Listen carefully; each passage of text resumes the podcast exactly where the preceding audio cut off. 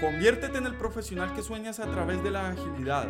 Vamos a hablar ahora de cómo ser ágil sin morir en el intento. Soy Andrés Salcedo. Acompáñame. Un camino hacia la agilidad podcast. El principio de Pareto o la ley de Pareto es otra de esas leyes universales con las que trabajamos en el mundo de la agilidad.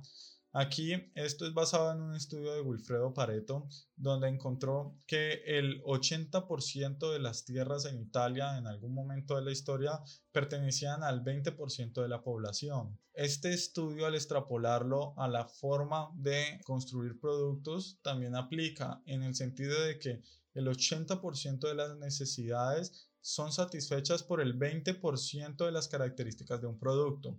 Te hago la siguiente pregunta. ¿Has llegado a necesitar o en tu día a día has utilizado todas las funciones y todo lo que permite hacer Excel, incluyendo los plugins, los elementos, las funciones como tal?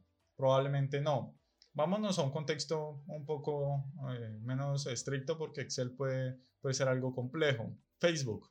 ¿Has llegado a utilizar en tu día a día exactamente todas las funcionalidades de Facebook? Lo más probable es que no, lo más probable es que hayas trabajado, que trabajes usualmente con el 20% de las funcionalidades de sus productos. Si empiezas a investigar, probablemente te vas a dar cuenta que Facebook permite hacer muchas más cosas de las que normalmente utilizamos en el día a día, pero lo utilizamos para lo que necesitamos. Bajo este principio, de que con el 20% de las funcionalidades podemos satisfacer el 80% de las necesidades de los clientes.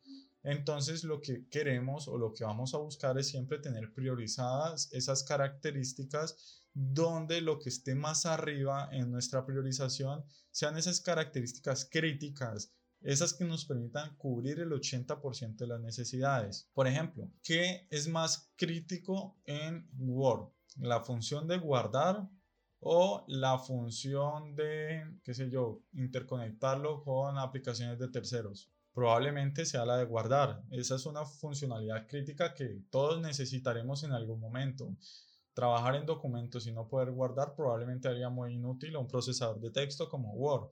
Entonces esta será una característica crítica que va a satisfacer el 80% de las necesidades de los clientes. Esta y muchas otras. Entonces esta lista de características una vez esté priorizada donde las características críticas estén por encima seguidas de las características más importantes a las menos importantes, dejando por último esas características triviales, vamos a tener un comportamiento como este.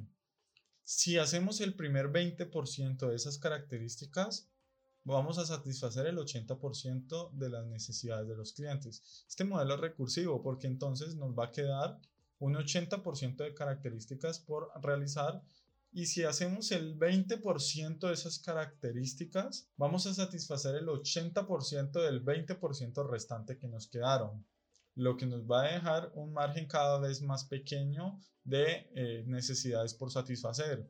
En algún momento el equipo de, producto o el proyecto mismo o la organización puede tomar la decisión de decir, eh, hasta aquí está bien, estamos dispuestos a dejar a este 5% de necesidades sin cubrir o las vamos a cubrir de una forma operativa para que el equipo pase a dedicar sus esfuerzos en construir ese otro 20% que satisfaga el 80% de las necesidades de los clientes en otro producto. Así es como trabajamos y operamos en el mundo de la agilidad. No empezamos a hacer o a trabajar las cosas porque sí, o todo lo que creemos que hay que hacer, sino que primero nos apoyamos en el principio de Pareto, donde priorizamos qué es eso más importante. Buscamos ese primer 20%, esa primera entrega de valor que nos ayude a cubrir la mayor cantidad de necesidades del cliente para que estos clientes desde esas primeras entregas puedan recibir ese valor que les permita operar y trabajar con ese producto, que en las organizaciones también implica un retorno de inversión más rápido. Puede que no esté completo el producto, probablemente un producto al 20% le faltan muchas de sus características, pero ya le va a permitir satisfacer el 80% de las necesidades de sus clientes. Gracias por llegar hasta aquí. Espero que este contenido haya sido de valor para ti. Te invito a que me sigas en mis redes sociales y en andresalcedo.com, donde constantemente estoy compartiendo contenido sobre desarrollo profesional con agilidad. Hasta la próxima. En el próximo episodio hablaremos sobre el cono de la incertidumbre.